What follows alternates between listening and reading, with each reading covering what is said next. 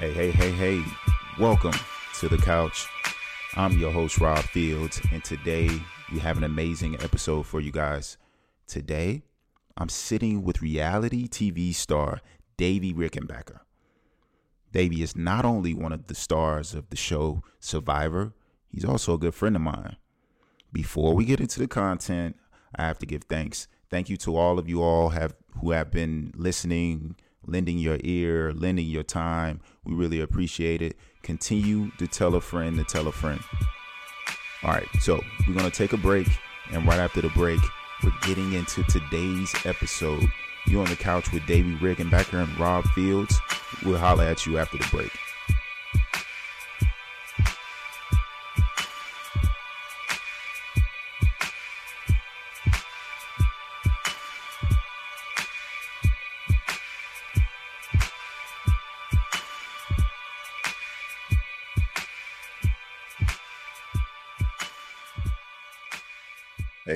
Welcome back from the break.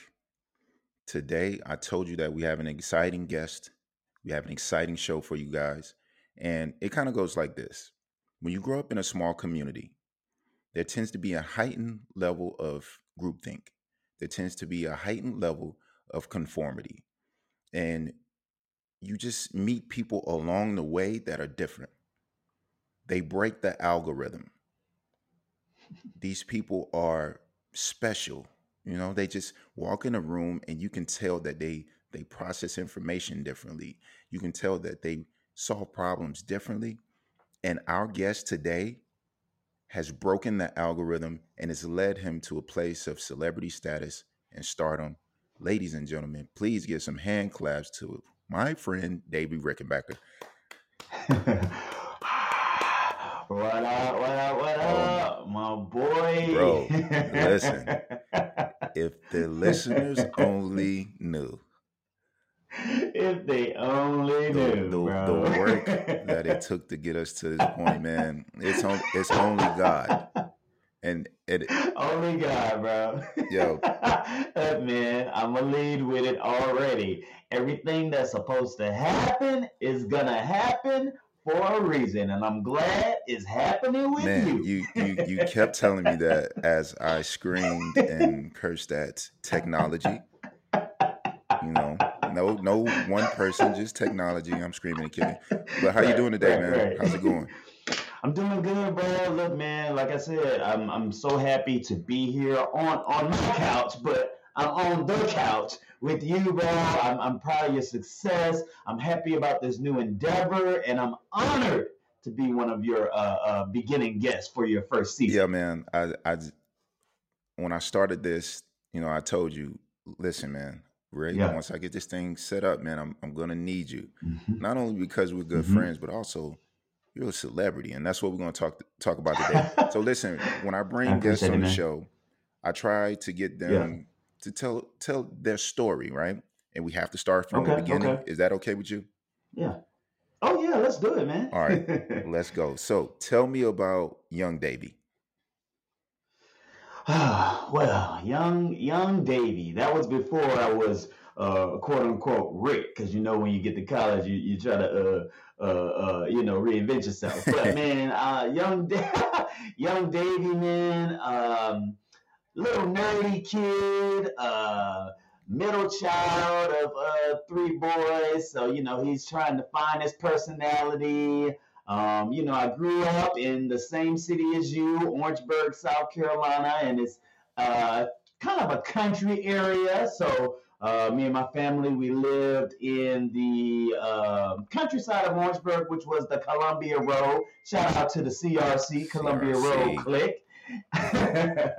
and man, so being out there in the country, you know, I was exposed to wildlife. Um, I developed a love for animals when I was young. Um, so much so that I wanted to be a veterinarian when I grew up, but we'll, we'll get there. Um, you know, I, I was never a kid that was solely into too many sports, only because I was really into video games. And, and you know, man, you know how I was with those. Okay, bro. so I'll, I'll give two stories. So the first story is Uh-uh. the first time that I met you was um, with your wonderful mom, the most pleasant and nice lady that I've ever met in my life. Number one, but your Thanks, mom was a colleague Thanks, with my grandmother, and after school, Yes. when we got out of school, we would go. Well, I would go to my grandmother's room, and your mom hmm would have you come to her room, and then we met each other after school, and that was our first opportunity hmm to meet each other. In terms of the video game, Right. so you're you're self-proclaimed blerd, right? exactly. Yeah. Thank you. Yeah. Yeah. Yeah. yeah, So I, ex- yeah. that. So yeah. so so explain to me the concept of being a blerd. So, so for the listeners who've never heard of blerdism before, basically a blerd is a blerd is what we call a black nerd, um, meaning that we are able to uh, be more than just a nerd. You can add your own swag to it, um, you know, because the nerd has a connotation of being this geeky guy that's you know into tech and into video games and and, and, and anime and all of that stuff. Now, don't get me wrong, a blur is that, but we've got our own swag with it because, you know, African Americans, we cool. so, yeah, man, that's a blur, man. yeah but but you but the thing about you is that you're sneaky right so you're very unassuming in terms of video games so for me i grew up as a gamer and yeah. I remember one time i came over to your house you said rob man come over. I'm probably gonna have a couple other people. Super Bowl, Super we were watching the super Yeah. bowl the tampa bay buccaneers and the oakland raiders. Mhm. and before the game started you know we were waiting for the pizzas to come. Um, you said we're going to play some video games. I was like cool i'm a gamer man. Like this is nothing. And when you queued up the video game, I was thinking to myself, "Oh yeah, I'm just gonna destroy this guy." You said, "You said, uh, let's play some Super Smash Brothers." And Super Smash Brothers is a fighting video game, right? uh, yes. So you yes, queued up the game, and we start to play, and you commenced to whoop my tail. I mean, you were even talking trash, Davie. Like, oh, you should have got in the corner. oh, oh, you gonna throw a fireball here? gotcha. You were saying stuff like that, and I was like, "Are you kidding me right now?" Like, you destroy me so so much so. Uh, well, to the point that I I brought a, a, sports video game with me. I was like, "Man, you want to play the basketball game?" like, I just I just I just wanted to change the subject. You destroyed me. So yes, the blerdism Yeah, is real. Yeah, but Yeah, yes, but okay. So you know, we we're transitioning through the story. I don't want to stick too long into you know the young years, but we have to go here in terms, yeah, yeah. you know, to get the story out, right? So what was what was your approach going into high school? So for me, I I wrote down my goals and I said, okay, this is what I want to do. Did you have that same Mhm. approach, or were you just like, hey, I'm just gonna go into it and see where what what happens? Dude, um, going into high school, you know, I didn't know. I, I, I mean, I kind of thought I wanted to be a veterinarian, but I didn't know, you know, career-wise, what I really wanted to do just yet. Um, I didn't know a lot of things, but what I did know is that I wanted to kind of change, not change who I was from middle school, but you know, uh, improve who I was Okay, from middle yeah. school. So, um, so one thing that I know I did not want to do that I did in middle school was play on the band. Um, not because I didn't like being a musician, not because I didn't like the band, but I kind of just wanted to go into high school and have my own free time. Okay, Um, but what do you know? The parents that we have, Rob, my dad was like, it's either gonna be football or band. And I knew it wasn't gonna be football, so I ended up back on the band. I mean, because you know they wanted us in to have those extracurricular activities. so important. looking back on it now, you know, I, looking back on it now, I appreciate them for it because it keeps you grounded and it lets you learn life lessons. And I wouldn't be here today if I hadn't had those experiences. Man, it's it's so important that you bring up those ex- extracurricular activities because I'm I'm in a country right Mhm. now where a lot of the kids are lacking that. So what they resort to Mm. is partying and hanging out and stuff. Mhm. And you know, Mhm. for our kids, we want to make sure that we have the same approach that your parents had, that my parents had. You have to keep these kids' brains active. They have to strive to do something. Like it, I don't care if it's chess club, Mhm. do it. Ab- Absolutely. And look, and look, and speaking of extracurricular activities, I'm gonna go ahead and segue into it now. So another thing that I knew I wanted to do, or another thing that I was forced into doing, um, when I came in as a freshman at OW, my older brother was a senior at OW, and my older brother was in Kappa League, and he was like, the same ultimatum, kind of a, a similar ultimatum that my dad gave me. My brother was like, you better not pledge HLS or I will never talk to you again. We all the brothers of HLS, stumping out ignorance from east to west. I remember it, bro. so, uh, so listeners who are aware, at OW we had kind of this mini Greek culture, which it was like, you know, we had two HBCUs in the city. So um, we had organizations like the Highlight Society, Kappa League, Emeralds of Distinction, uh, the Les Charms Club. These were the sororities, the Ladies of Kappa League, and I, I believe I'm forgetting once. No one kill me if, if I did. Uh, but basically, we had this junior Greek lifestyle, and Kappa League were like, you know, the junior Kappas. And um, when we got to high school, I wanted to get Rob in Kappa League because that's what and then I'm like, oh, we can transition you to high school. I want to get my boy in Kappa League. His dad was a Cap. I was like, this should be an easy sell. I remember calling Rob one night, man, and just, you know, really pitching it to him. And I really thought, he was actually thought about it. But in the end, he decided to go uh, with the lesser of the two. No, he decided to go.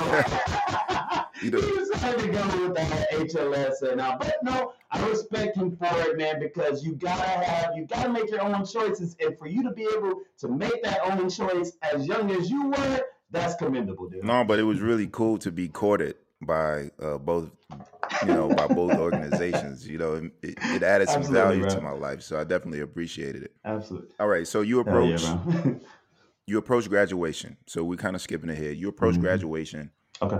Did you have something concrete set in mind? Like, okay, after I graduate from high school, I'm doing this. Did you have anything said, mm-hmm. or how do you how did you approach that? Uh, dude, so you know, my mom was a guidance counselor, so um, I was very, you know, uh, informed when it came to uh, going to college. Um, and you know, we used to do all of those summer camps. I did a summer camp in Clemson. Uh, I did a summer camp at North Carolina A&T.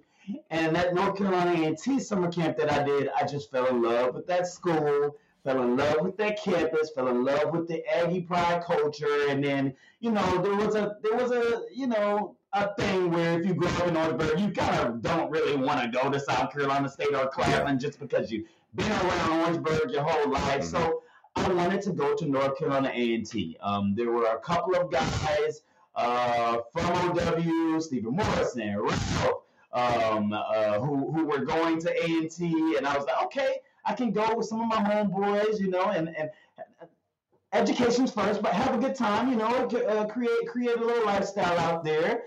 And young, then fun, yeah, young, dumb, and full of what I'm not gonna fill that in. Exactly. But, um, yeah, I, yeah. He's a Jones Sorry to cut you off. Go ahead, man. Yeah, dude. No, no, no. You're, you're good. So, um, I, I you know, I, I checked in with the band there. They weren't giving out any scholarships.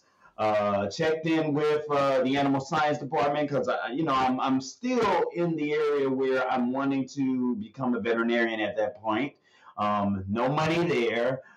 Um, gives me an ultimatum. Oh man, I got so many ultimatums in my life, and they're like, "Dude, you can come to A&T, but you're gonna have to be an accounting major." And I'm like, "Oh, no, sir. if you can see my SAT score, you would agree. I, I could not do that. you would have had a good time though.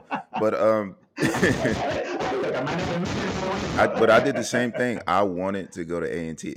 I so mm. South Carolina State offered me a scholarship. I mean, I talked about this before. I'm not going to go into it, but I wanted to go. To, like yeah, A&T yeah, yeah. was one of the first schools that I called.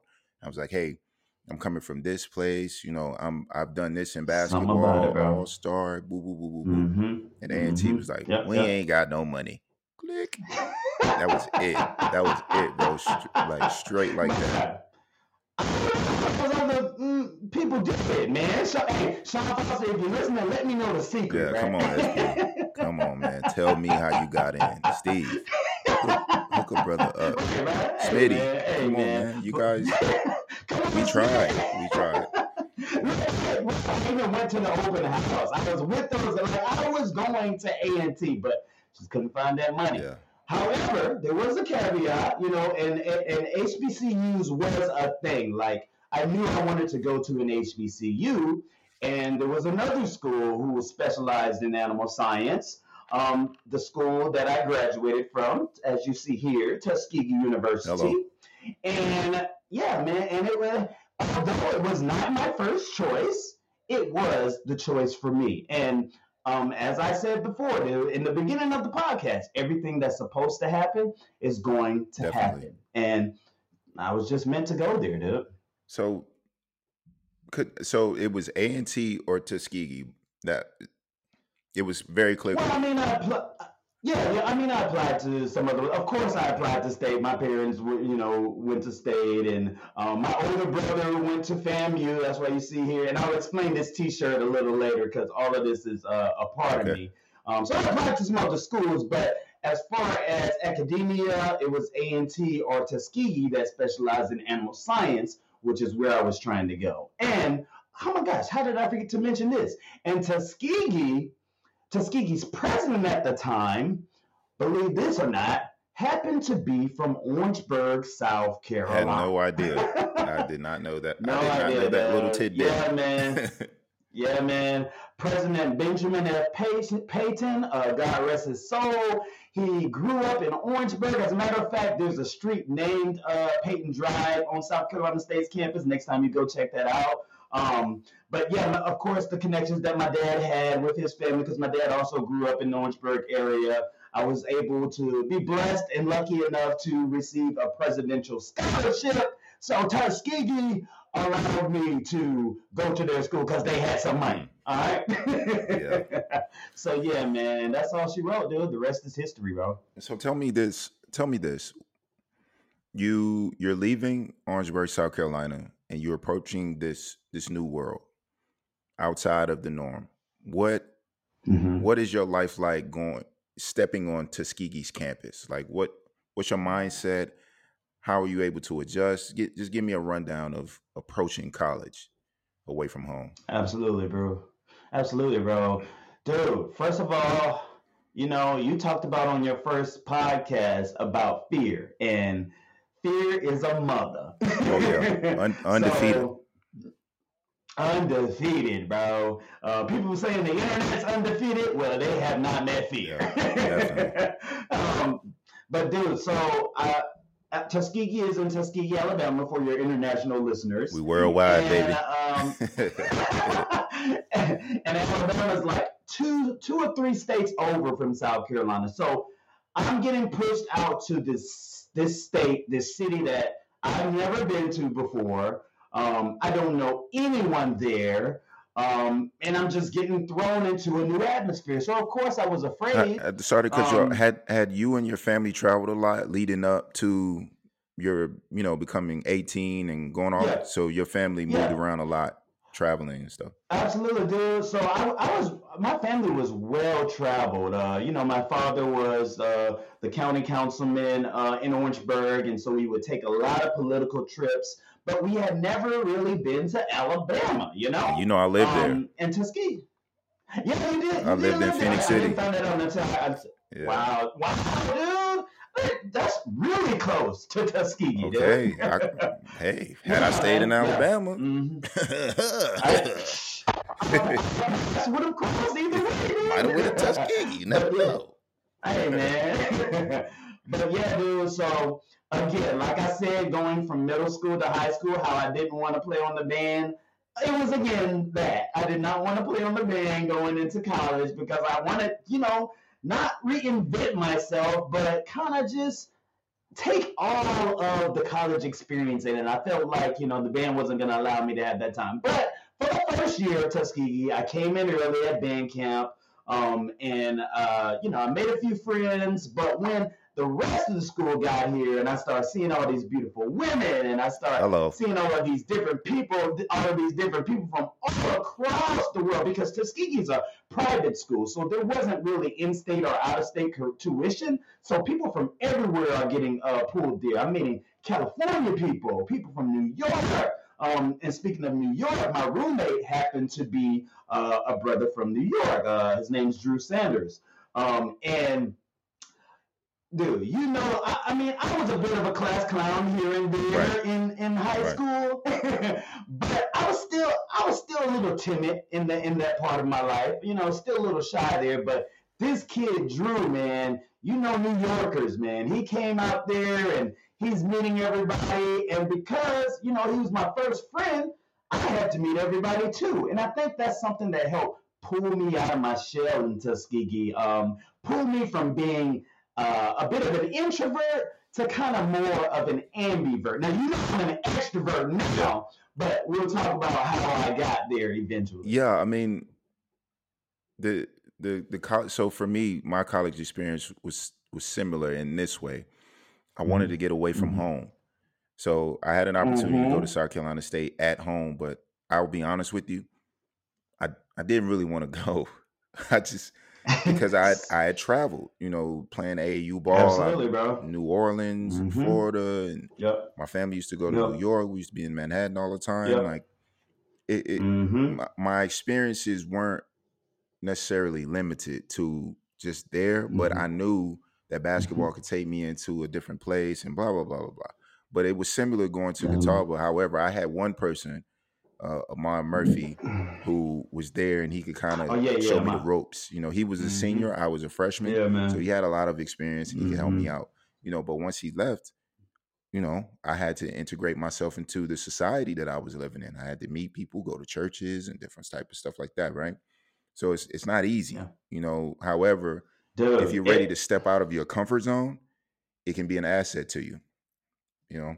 Absolutely, bro. I was look and and little quick little funny tidbit. Um, you know back how style was back then. We was always rocking the, rocking the Ecko and the headbands. Ecko t-shirts. Oh man. because Tuskegee is where it was, and it was pulling students from everywhere. Those styles wasn't the same. so I, I became the kid from South Carolina that's always wearing the headbands. That's, that's okay. Okay, and that headband became popular in in what we will talk about later. All right. Yeah. Okay. Okay. Hello. Hello. I'm there. I'm there. Yeah, I'm here. I'm here. I did my research. no. Okay. So we moving forward, man. Graduation approaches.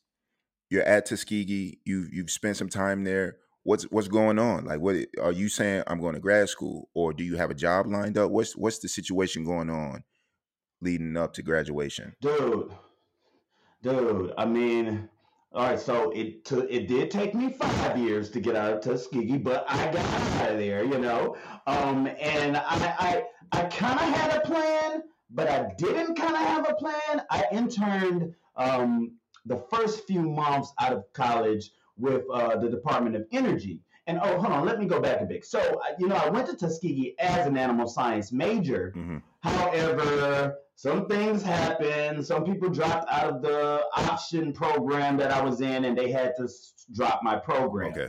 And the reason that it took me five years is because um, I wasn't studying and I had to get into whatever major would get me out of there on time. Right, right. So I so I went into environmental science, which wasn't too far off from animal science, and I kind of at that point didn't think I wanted to do veterinary medicine anymore. I kind of was 50-50 on it. Um, so I started applying for uh, energy jobs, and I uh, landed an internship with the Department of Energy. However, it only lasted three months. And once those three months were over, dude, I didn't have anything else lined up. Wow. So here I am, you know, this guy that just graduated. I got all of these frat brothers and close friends who are engineers and business people flying all across the world. And dude, here I am on my mom and my dad's oh, couch so in Orangeburg, South You had to go back home. So tell me about that. Had Was, was, tell me about your mental state at that time. You know, you you you go off to Alabama, you meet all of these new people from different places in the country, you know, just different Mm-hmm. personalities. You've pledged Kappa Alpha Mhm. Psi, and you know, you, you you now have this this another community. However, you're back at home Yeah. on your parents' couch. What's what what's your mindset at that time? Dude, you know, I've lived a little now, but at that point, that was probably rock bottom for me. Okay. Okay. Um, you know, I, I went into a bit of a state of depression, and you know, it wasn't completely. It wasn't the fact that I hadn't applied myself in college. It wasn't the fact that I had, you know, hadn't applied, you know, to a, a great number of positions. It was where the country was at that time. We were in a recession. Okay. Where Right. Right. you know, right. Mon- money was Right. bad, jobs were down, all of that stuff. I don't remember who president was at that right at that time, but Mhm. uh, things were tough, Yeah. man. Um, and dude, I went into a state of depression, man. I, I, I that was when Netflix was there, dude. So I'm on the couch watching Netflix all day. You know, social media was peak. I think I might have had a BlackBerry back Hey, then. was, so, was know, Walking Dead at, out at that time? Was that when you fell in love? Walking, walking that is exactly when I fell in love with The Walking Dead. Okay, uh, for, for you listeners, I'm a Walking Dead fanatic. If you could see my Walking Dead wall, um, and we'll talk about my cosplay and all Yeah. that stuff later. Um, but yeah, dude, I was, I was, I was freaking depressed. I remember my dad coming home one time and uh, for old country sayings, Robbie, get this. He was like, "Hey man, get up out of that rut." That? Out of that rut. Dad. so the way to get up out of that rut, man, was um, Survivor was one, which is a show that we'll talk about later. Okay. Um, you know, just seeing people motivated and um, going out and following their dreams. But of course, my frat brothers was another. So I had some frat brothers that lived in Atlanta, Georgia.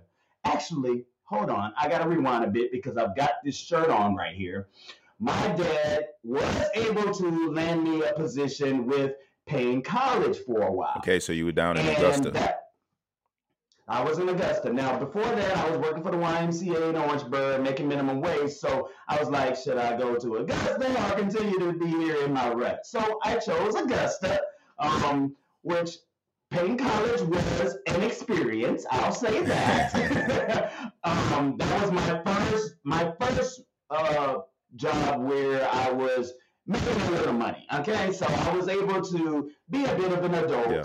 Um, however, that didn't last too long. I mean, I, I learned great things from Paine College. Uh, I learned great pains from Paine College. You know, that's where I that's where I met uh, the young lady that Rob used to counsel me uh, on uh, way back when. Uh, we won't we won't speak her name, but if you're listening, I, I hope I hope everything's going great.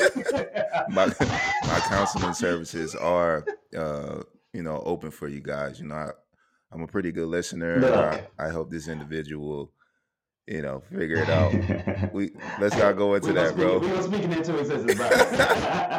yeah, bring you looking into Yeah, another let's not do podcast. I know that's coming. but yeah, so uh, I didn't stay at Paine too long because Paine was doing some things. But you know, I did get motivated to go ahead and, like I said, veterinary medicine was 50-50 in my mind. So I finally got up and I went and I moved to Atlanta, Georgia, where I had a couple of friends.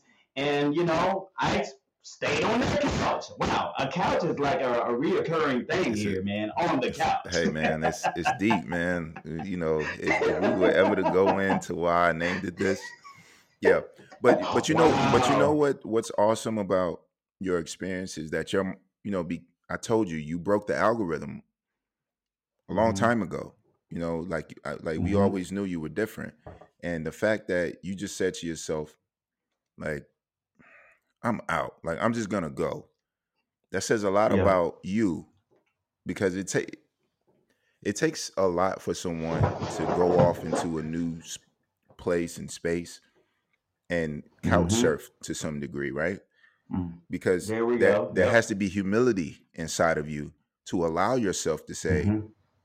All right i'm going from the comfort of my parents home to a friend of Mhm. mine's couch that there has to be some Mhm. humility in you There has to be some courage. Mm-hmm. There has to be, you know, Mhm. it, to, to be a risk taker is not easy because there's Yeah, fear yeah, involved. like you're afraid. You're afraid of your perception to others.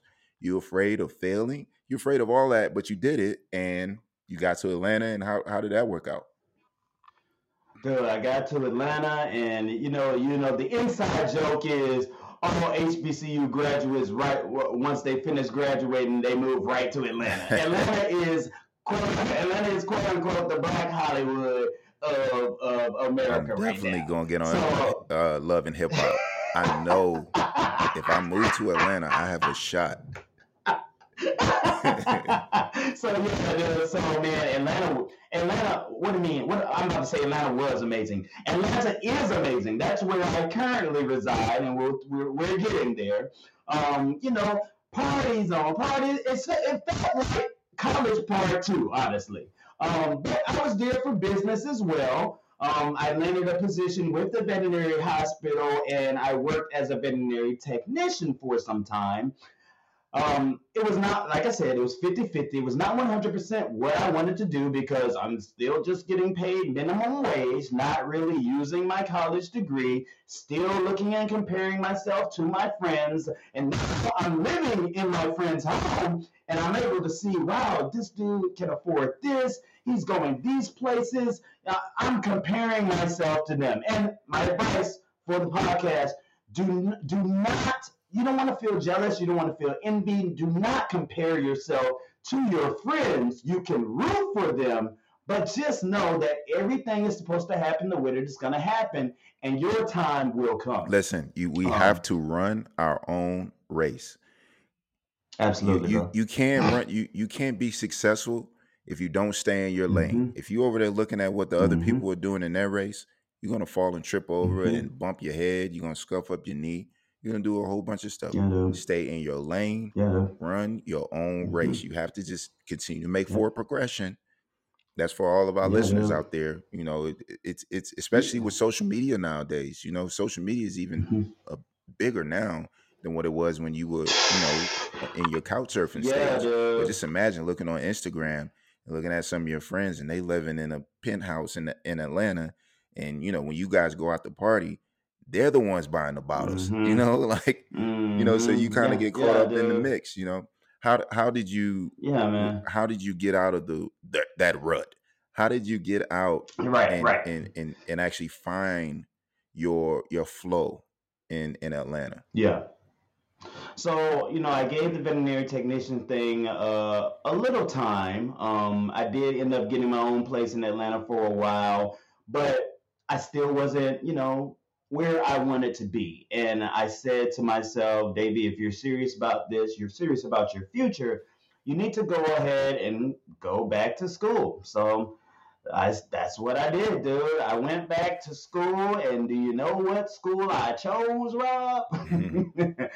the Tuskegee University, because it was familiar Yeah, to me, yeah. man. I knew I, I knew I would get in. I knew that you know I made connections there. It was my second home at that Yeah. point. So um, I, I enrolled back into Tuskegee University, um, and um, I started uh, my major um, or my focus was uh, public health, which was something that was not too far removed from the things that you know the path that I had been on. Um, you know, when I was in high school, uh, I was in an organization called HOSA, which was Health Occupation Students of America. I believe you were in DECA. That was like the We uh, had those uh, cookies. one, right? yeah, it was business, but we had the cookies.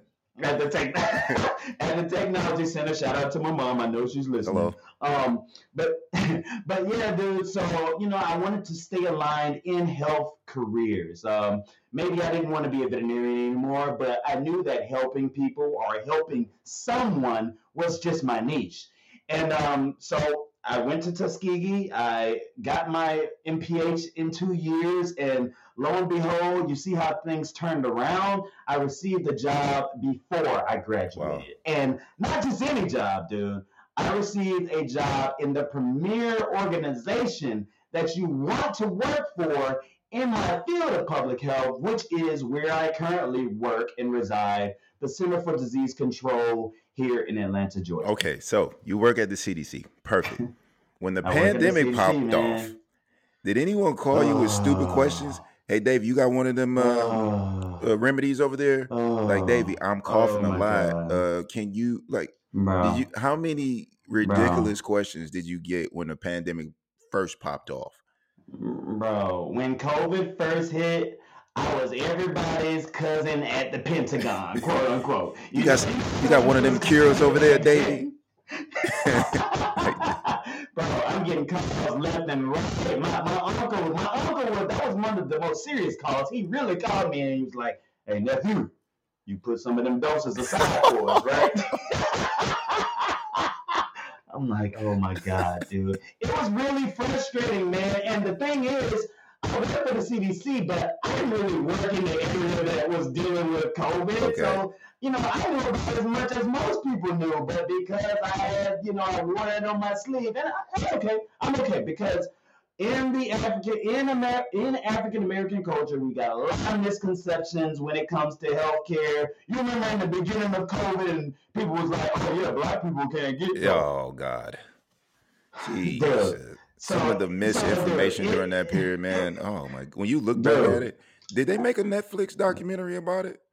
Maybe we. I think they did make them. They they probably oh did, goodness, man. Um, but but but but no, I say that to say I'm glad that I am in this position because I can debunk all of those misinformations, and if I'm the person to do it, then I, I feel safe with with with people, you know, coming to me and asking questions. So I, I wear it on my Yeah, but a lot of folks don't really understand that you were going through the pandemic with everyone else. Like it's not like you're in a situation where you you know A, B, C, or D. Like you you're going through it with us.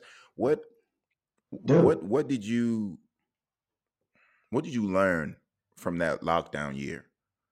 Did you learn anything? Mhm. Oh yeah, oh yeah, dude.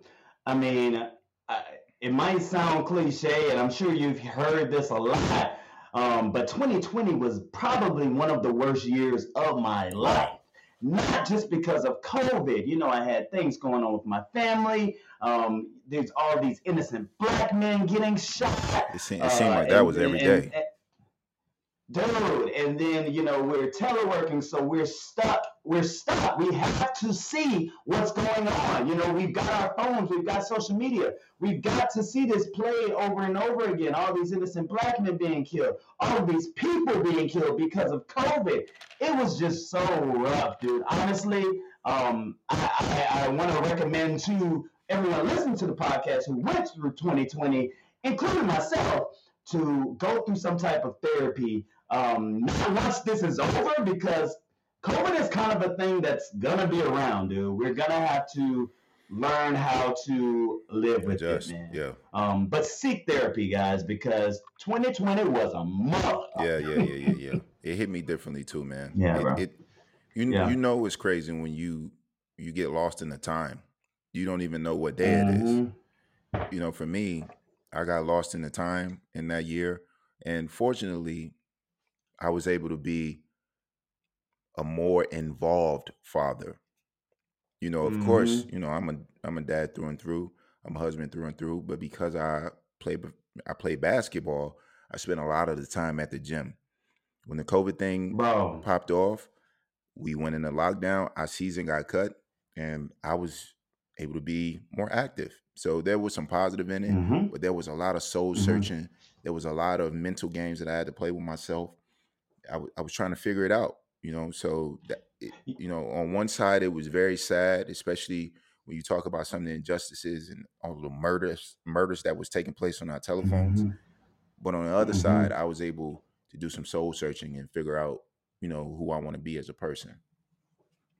That's dope, bro. You just made me think of another thing. Um, and this is probably an issue that no one's heard of about COVID, but for us single individuals living during the pandemic, it was rough. I mean, not to say that I need somebody there with me to go through it, but dude, I'm 30, I'm 34 years old now, but I mean, I couldn't date during the pandemic. You know, you can you, you got these uh, dating apps where you can swipe and stuff, but you can't physically meet these Yeah. people.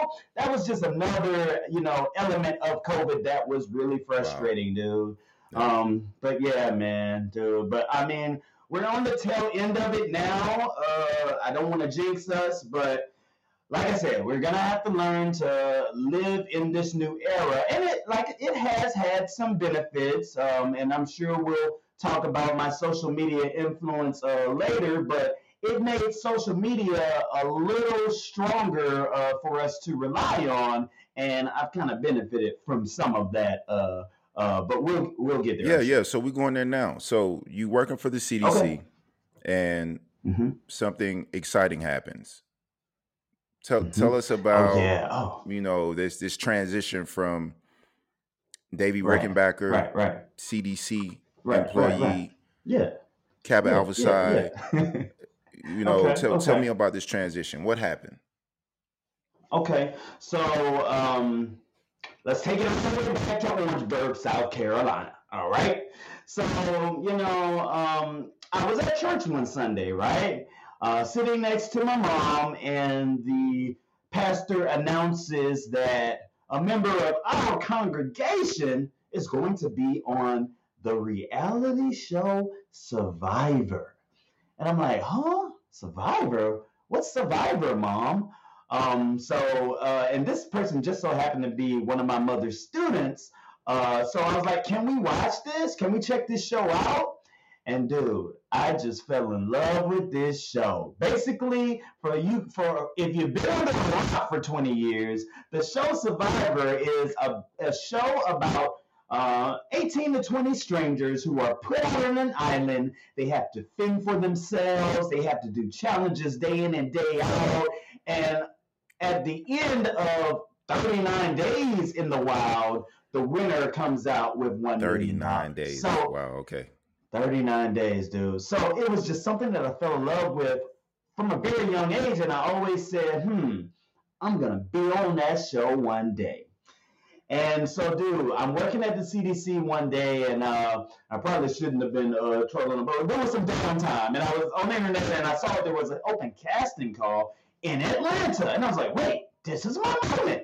So I played hooky from work that day, and I, and I went to this casting call, and um, I kind of sucked at it, and that was my realization that, dude, if you're serious about doing the show, you need to make a casting tape to get on this show because they're not going to be able to find you, you know, from this little 15 minute casting call. And so, dude, I made a tape, sent it in within a week. They called me, man. They're like, Davie, we want to fly you to Los Angeles and we want to interview you to be on the reality show Survivor. Oh my goodness. So you yeah, get on man. Survivor. Davie, I remember us having this conversation. We were sitting and talking, and you said to me, um, I'm gonna get on the real world. and for and for our listeners, if you don't know what the what the real world TV show is, it's the first reality TV show. Am I? Yep, yep, I'm, yep. Yeah. So Yep, yep, yep. Seven strangers pick to live in a house. Yep, and things get uh, real. Find out what happens when things start being fake start and getting start real. Getting real. Uh-huh. the Real World yep. is a show on MTV. Yep. And it was mm-hmm. the prototype for what we know as reality TV. Yep. Real yep, World was the first one. It was drama. It was all of this type of mm-hmm. stuff.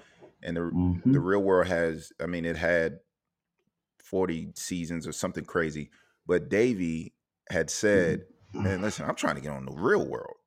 So it's crazy that you put that information out into the universe and and an opportunity to get on Survivor just Dude, falls in your lap that's a, from you know being yeah, introduced bro. with you know from a church member you know yeah, bro. Like that, and and you spoke about and and and thank you for the warm welcome. You spoke about me breaking the al- algorithm early. Like I gotta use that hashtag break the Let's algorithm because, dude, I've always been a guy that you know I gotta think out of the box, dude. I cannot conform to society.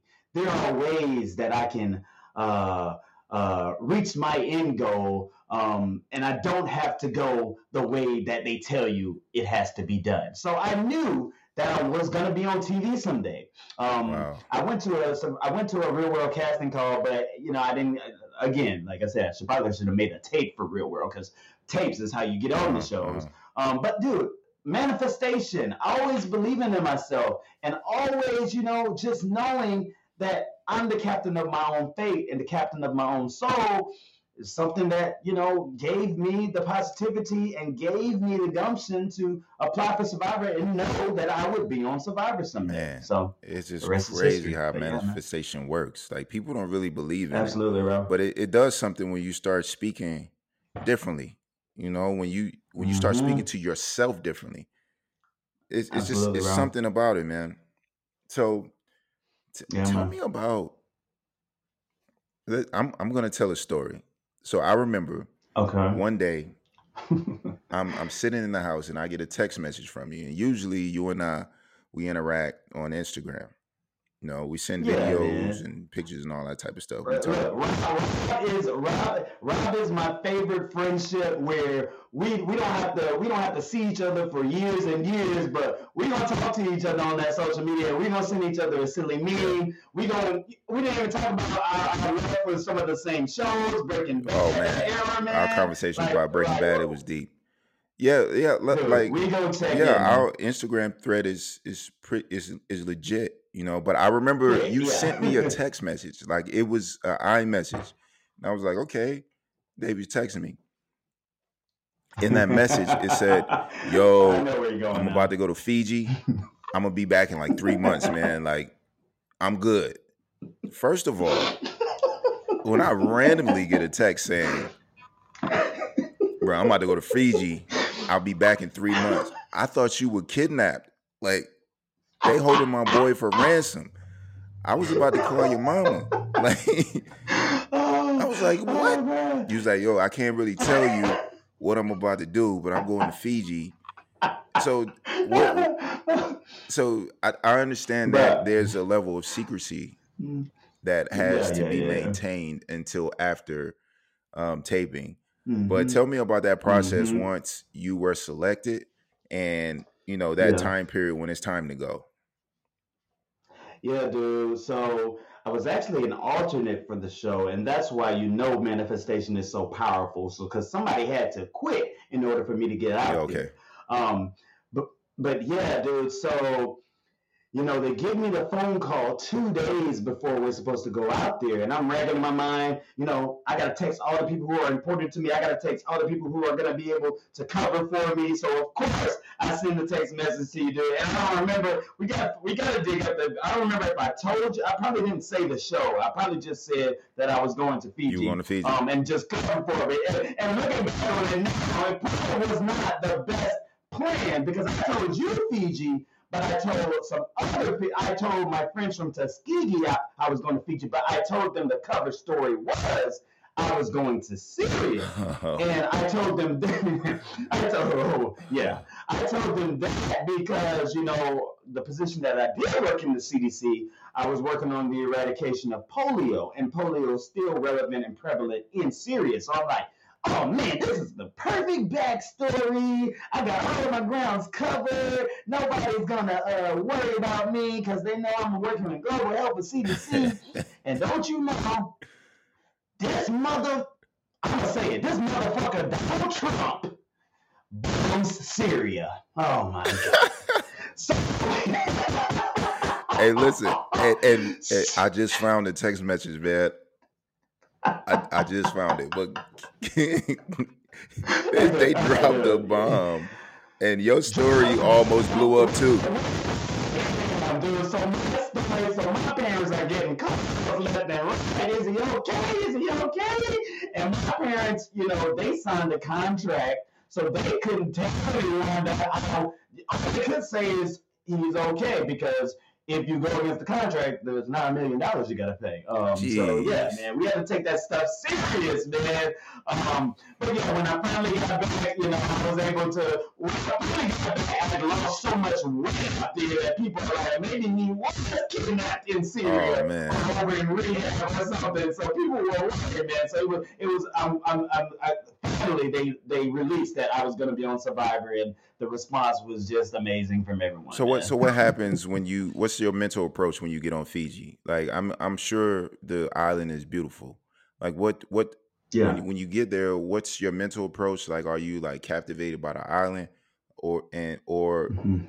is it a situation where there's fear involved? Like, what it, what if I, you know, what's what's gonna happen? Like, tell me about your mental approach bro, going into the show.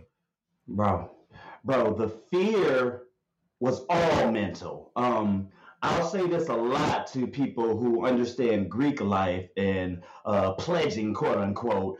Um, Survivor was like pledging, but without them laying a finger on you. They didn't even touch Wow. you, but it all was mental. I mean, uh, Psi is a non-hazing organization, but Yeah, still, you know, you you get the premise of what I'm saying here, all. dude.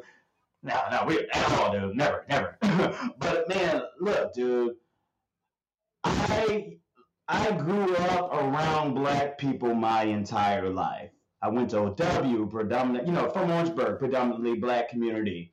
I go to an HBCU, Tuskegee. Um, I go back to Tuskegee. I go to Atlanta, the Black Hollywood. So I never really had interactions outside of my professional life uh, with people who are non-black. So this was like a mind f, you know. It was like, um, how do I get these people to like me? Uh, how do I, um, you know, uh, what approach do I need to take with them? Can I just be myself? Will they accept me for being myself?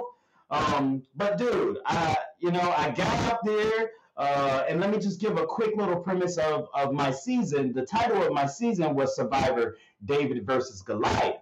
So they split us up into two tribes. They've got uh, the Davids, which I was a part of. We were the nerds. We were the people with, you know, we got truck drivers, farmers, people who have had to um, get out of the mud, people who have had to, you know, fend for themselves and get to a point part and work to get there. Yeah. Um, and and that resonates now with the story that I just told you of how far I've Yeah. come.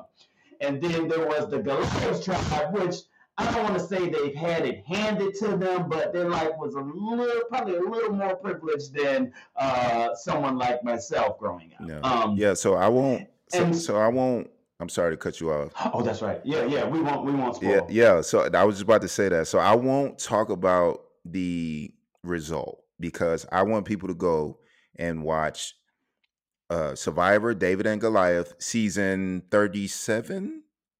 Season thirty-seven. Yeah. We're on Netflix, Hulu, Please. and Amazon Yeah. Prime. Go Please out. go man. watch season 37 David and Goliath. Mhm. I won't spoil Yeah, it for you guys, but let's say Davie dunked the ball on the show and I was very impressed with your form, bro. Like if you had a 35 inch vertical, I mean, you did you but yeah, you made you made us proud. I'll say that. I won't spoil it, but you made us proud, man.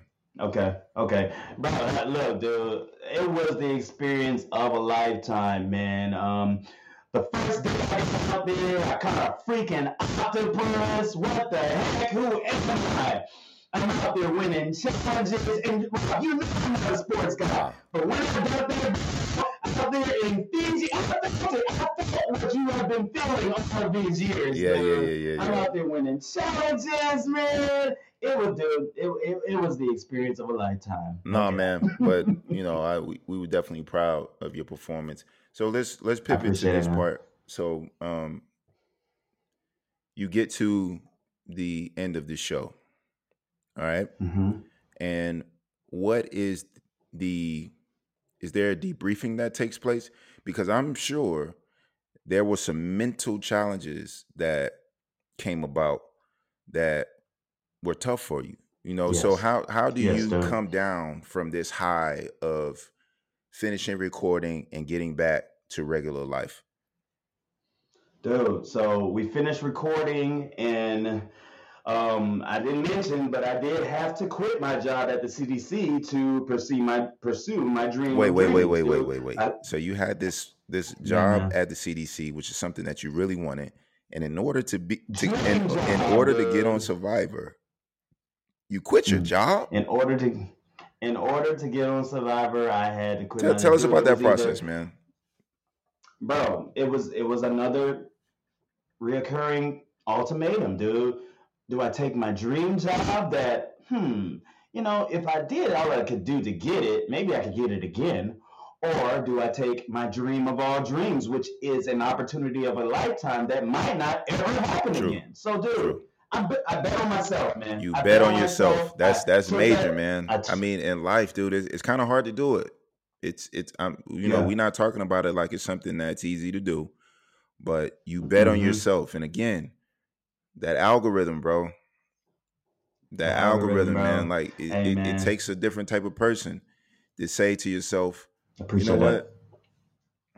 I'm just gonna do it, man. Yeah. So so so so tell me it, about that situation. Okay, so you leave your job at the CDC hmm to get on Survivor. Yep. What what Mhm. happens when you get home? I get home, man, and here I am in this familiar feeling of fear. Do you have to go I'm to do you have to go back to your parents' couch? I didn't have to go back to I my mean parents' your parents' house because you have a, you had a room my parents- parents' house. right, right, right, right, right, right, right, right. So, so, and, and that's one element that I do want to talk about is having a strong support system. You gotta have a strong support system to do these type of things when it comes to friendship, when it comes to family. And because I had that strong support system, my father and my parents were able to, you know, take care of my things in Atlanta while I was gone. okay, So okay. I wasn't, I wasn't, I wasn't bad off, but you know, dude, the show's over, so I gotta, I gotta get back to reality, man. Oops, there goes gravity. I, I'm, I'm back in Yeah. it, man. And I was kind of, to put it in an analogy, I was a feral cat that was thrown back into the house and forced to become a house cat. So we talked about the mental health earlier, dude. Like uh, the one good thing that I like about CBS and Survivor is they forced us to go to therapy. They pay Oh, for wow. therapists. So that's one. Yeah, yeah, dude. I mean, of So course they they're covering their own serious. bases, but you know that's Mhm. it's actually, I mean, it's helpful. Absolutely, bro. And and to play a game like Survivor when you're lied to and backstabbed from people who think are, are your friends, that's something that you're gonna want to have. And that also helped with you know me being unemployed and uh, you know just talking to someone and and and I did that so much that I was able to get out of my rut before I got into it, and I was able to because of the connections that I made on no because of the connections that I made before Survivor at the CDC.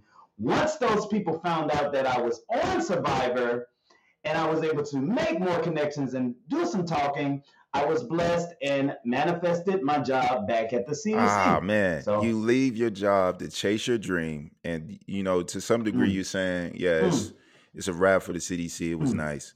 You go to Survivor, mm-hmm.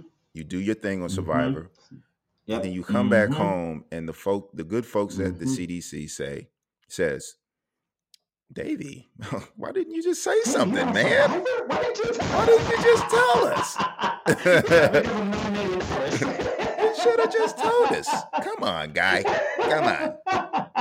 Come on back. And, only, dude, and look, and not only you know did I return to the CDC, but I'm making my way this time. Oh, it's like you see, man. you see God's favor, man. You see, you see what happens when you follow your dreams. That's what I'm telling you, Mm, audience. That's big, man. Bet on yourself, man. Bet on yourself, man. Oh.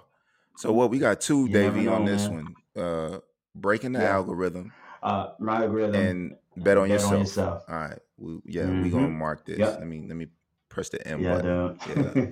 hey, No, no, but listen, man, like thi- like your story is amazing, and this is why I, I love having a platform like this. You know, because I, you know, I. I told you in the beginning, I love a good story. You know, so Mhm.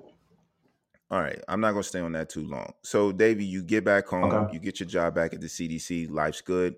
The show Mhm. airs, and Mhm. your star, you had already had a night. You had some pretty good momentum on social media, um, Mhm, anyway. mhm, But then the show mhm, airs, and people get to see you be you. In my element, bro. You were successful on the show, doing your thing, and you get Yep. thrust into celebrity Mm. status. hmm What is that transition like? Did you feel like you were prepared for that? Yeah, bro. Like, and and of course, I'm modest. Um, uh, and I I I can't I can't myself call myself a Nah, man, talk your ish, people- man. Talk your ish. That's why we here, bro. You're right. You're right. You're right. That's what I'm saying, bro. once, once so many people have been saying that, and then I get this great fan reaction from being out there. I get this great social media presence now. It's like, hmm, maybe I may not be an A-list celebrity, no. but dude, I'm a household name. no, no, no. Yeah, so, right, yeah, right, man. Right, right, But it, but it, I mean, but again, it goes back to the humility because you, you know, you have to yeah. know where you are in the stratosphere in order to get.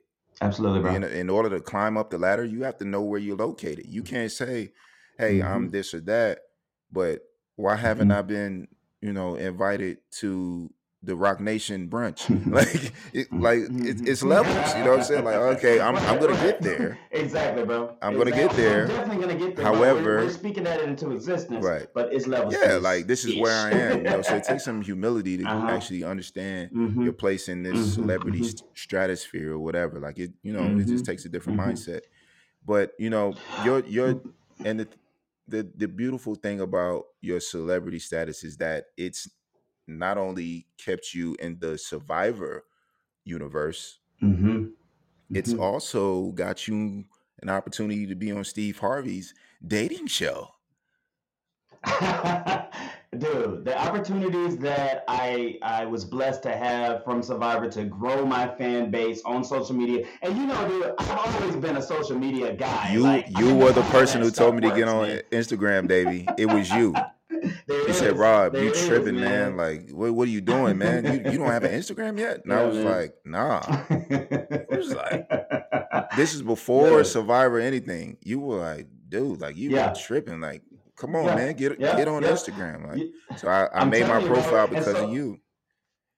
I, I, I wear it proudly. But look, dude. So I say that to say this is how you know these other opportunities happen because I uh, branded myself so well on my social media that mm-hmm. even though Survivor, even though Survivor was done, I still got to figure out a way to stay in the limelight, continue to get noticed. So um, I was nominated for uh, this magazine in Atlanta called Jezebel Magazine. I was nominated to be one of the top 20 uh, bachelors in Atlanta. So top 20 most Ooh, eligible bachelors in, the in Atlanta, dude. Aye, top 20 aye, aye. Hey man, I, look, I'm just. I'm saying, happy. Man. I'm happy that I know a guy in the top 20. You know what I mean? Like this is big. Come on now. Okay, I like it. Yeah, yeah, man. Yeah, man. So, so because I was in that magazine, uh, one of the agents at the Steve Harvey show, uh, you know, subscribed to the magazine and and they were doing a segment on the Steve Harvey show, a dating segment where they needed three eligible bachelors for a woman who uh, was also a reality star. Uh, her name's Diamond. She was on the show Love Is Blind. Um, and you know, they they picked me. They they liked what I had. They liked what I showed, and they were like, you know, let's get this guy on the Steve Harvey show, man. And Uh, Listen, man, I watched that clip, and David, you were the star. Like you know, you had those those other guys, right? The two other guys, big old muscles, you know, chisel chisel chin. Oh, I have, I make a lot of money. Work, work, work. Yeah, I make a lot of money. My, my business is amazing. I don't have time for a woman. However, oh, come if, on, man. Right, why are you on yeah, if you date me, yeah, you will love me. You'll be taken care of. but she won't see you, fool. like, come and, on, man, what, dude, was, and the I was, I was authentically my whole dude. Man. Like that's and where you shine. Yes, yes, you shine yeah, in that way, yeah, man. man. You were just yourself. Hey, um, I like to watch cartoons, and I have a good job, but I go to Comic Con and I I do cosplay. I like to have fun, bro. Yep, yep, yep. Like you yep. were yourself. The, the audience loved it. People at home loved it. But you know, your homeboy Steve was hating a little bit. But it was good though. The banter between you and Steve Harvey was amazing, bro. The show, me and Steve Harvey joking back and forth, and I take it back to Orangeburg, man. Uh, for the listeners who don't know what joking is, basically that's getting joked on. We learned how to joke in freaking high school, elementary school, and that's something that has helped prepare me on on reality TV, on on on Steve Harvey's show. Like Orangeburg is responsible for the Davie that I am today. Yeah, yeah. I mean that that your your appearance on the Steve Harvey show was amazing, man. And um, yeah, dude, like it's just it, it's so awesome to see you in this place. It's also it's so awesome to see you in this space because I feel like you were meant for this anyway. You know, when we, you know, I, you know, we talk. means a lot. I'll, I'll continue to say it. You know, we talk about people who break the algorithm. Like for you, Mhm. you were already popping on the so on the socials before the Survivor stuff. So now, when Mhm. you're when you're verified, Verified. he's blue check gang. You know, when you're verified, you know, I just feel like you were one of the guys who.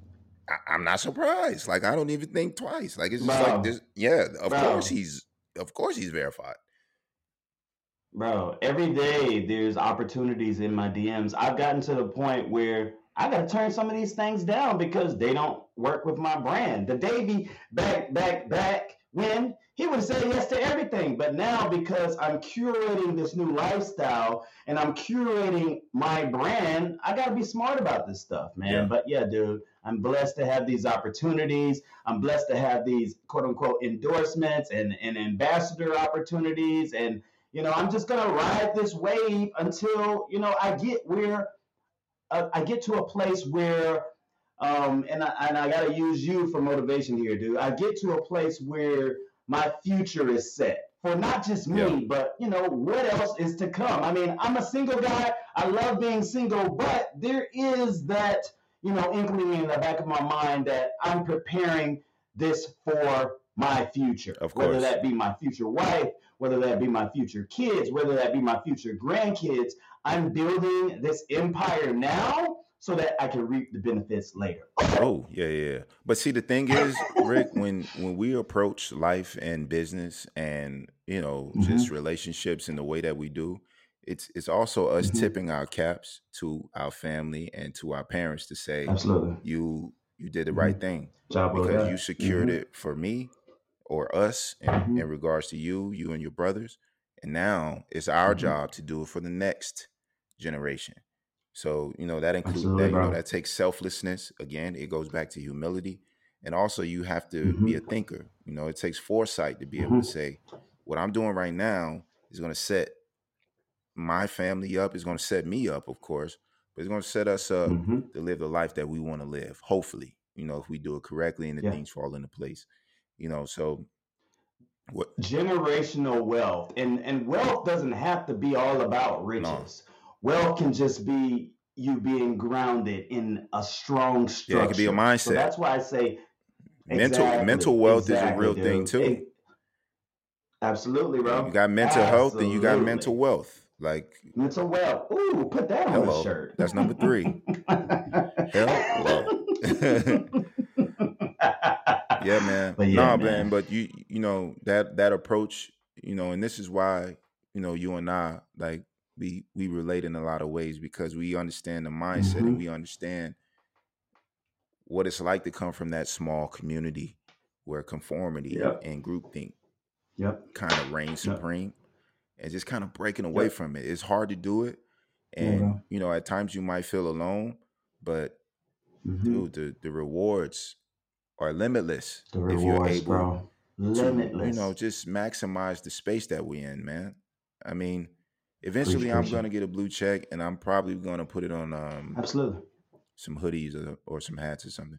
But it's okay but um hell yeah bro but so the, this is the question um that I have for you, man, and we we're approaching the end um of this Okay. episode, you know, which we could go on and on and on, but with technical Mhm. difficulties, it's you know we pro- I probably want to let you get your day going, right but um Nah, you good. what's next for Davie Rickenbacker? Uh, what's next for I am Davie? Like what what what do you what's next for you? What what's what's happening? dude there's a couple things really I, I don't want to put myself into one basket No. that's it I, I, I want to be able to do whatever comes my way that's going to benefit me in the long Yeah. run so I'm working on. Uh, I do some voice acting. I've done some commercials for Sprite and uh, McDonald's. You guys might hear me on um, uh, Spotify sometimes. So I'm trying to develop that uh, uh, uh, uh, side hustle. Mm-hmm. Um, of course, I've got the influencer stuff where I'm doing deals with like Doberman breeding agencies, beer companies, dog companies. I'm trying to find my niche on social media so that I can monopolize. And hey, all of you listeners who are listening, you know, comment on my comment on my if you see something comment send me a like. Interaction you know, that man that's what that's what we trying to do on my page. Yeah just just an interaction that's you know i'm telling you man. Send just, me an emoji. just, just don't send me the, uh, the eggplant. dude.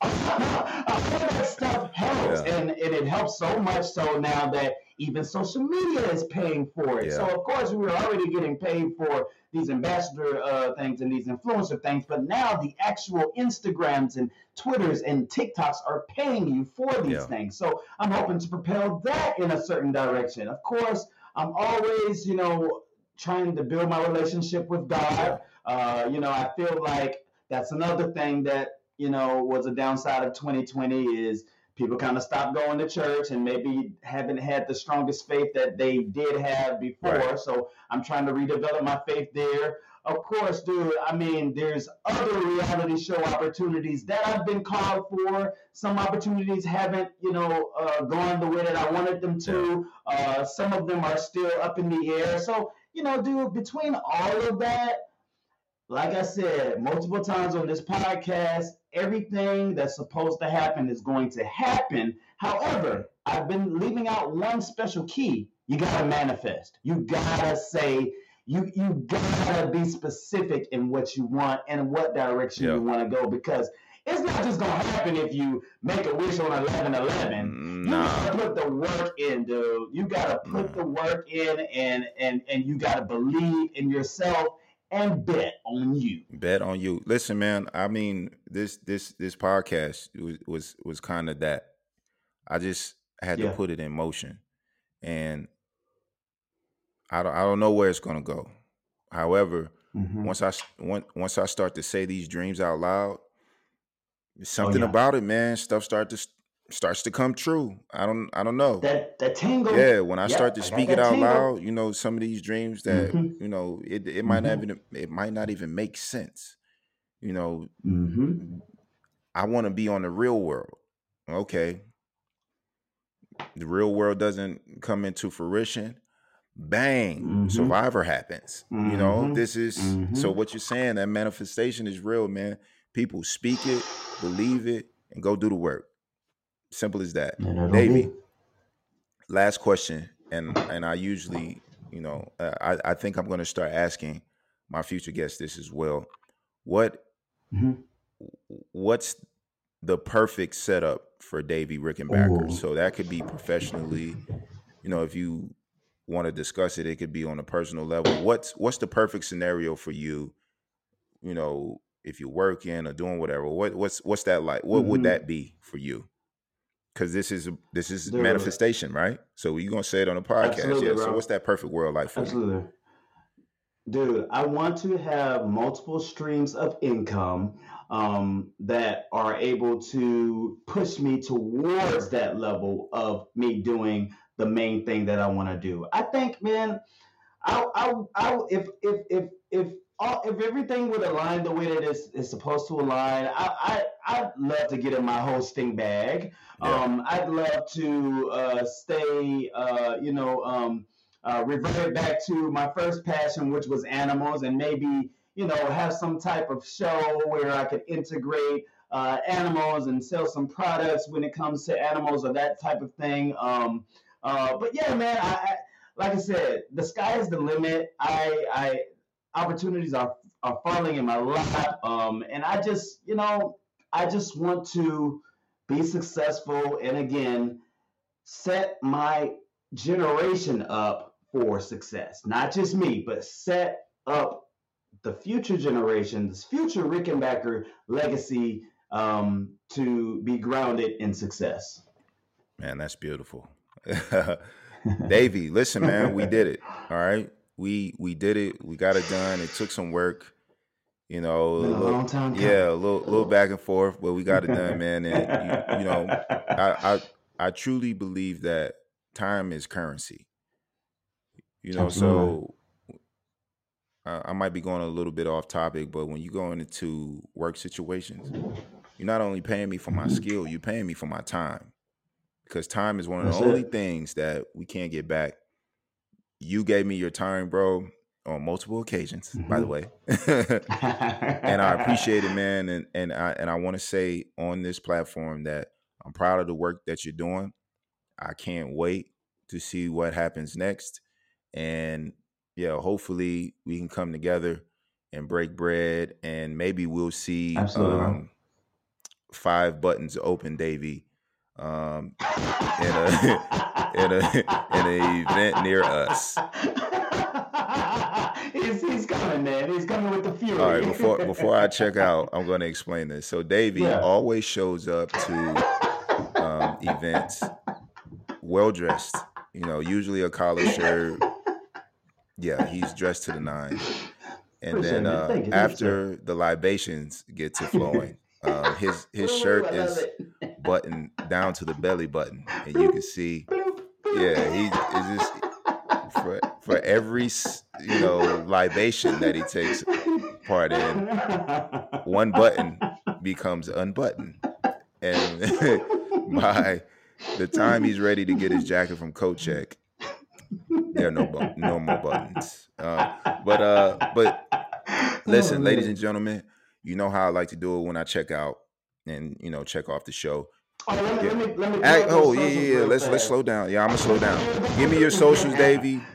Yeah, t- yeah. Just Yeah, what plug whatever you want, man.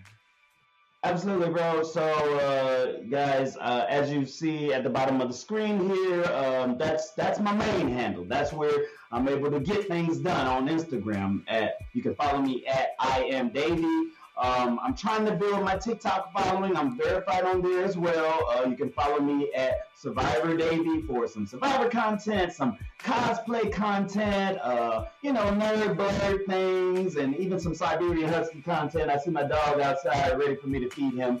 Um, I got I got the Twitter, uh, of course, you know, I tweet Davie, you know, I'm always joking on there, watching some cool shows. But Better Call Saul's coming back, man. Uh, I think it's uh, next month. We got to talk about that.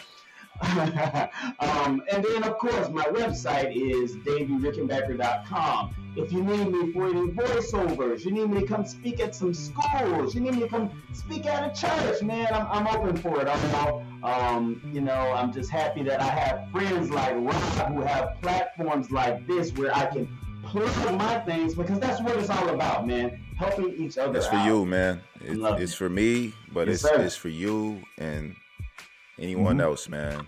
Davie, Mm-hmm. thank you for your time, and everyone, make sure that you go follow. I am Davie. Check in with him, like his stuff, comment under his stuff. I mean, he, he his content game is is ridiculous. I'm, I'm probably gonna have to get some tips from him. But listen, ladies and gentlemen, before we check out, you already know how we do it. Be good to someone today. It costs nothing. Be good to someone today. It's free. All right. I'm Rob Fields and Davie Rickenbacker was here on the couch with us today. Thank you all for your time. Thank you all for your ear. We're gonna check in on the next one. We'll holla. Deuces.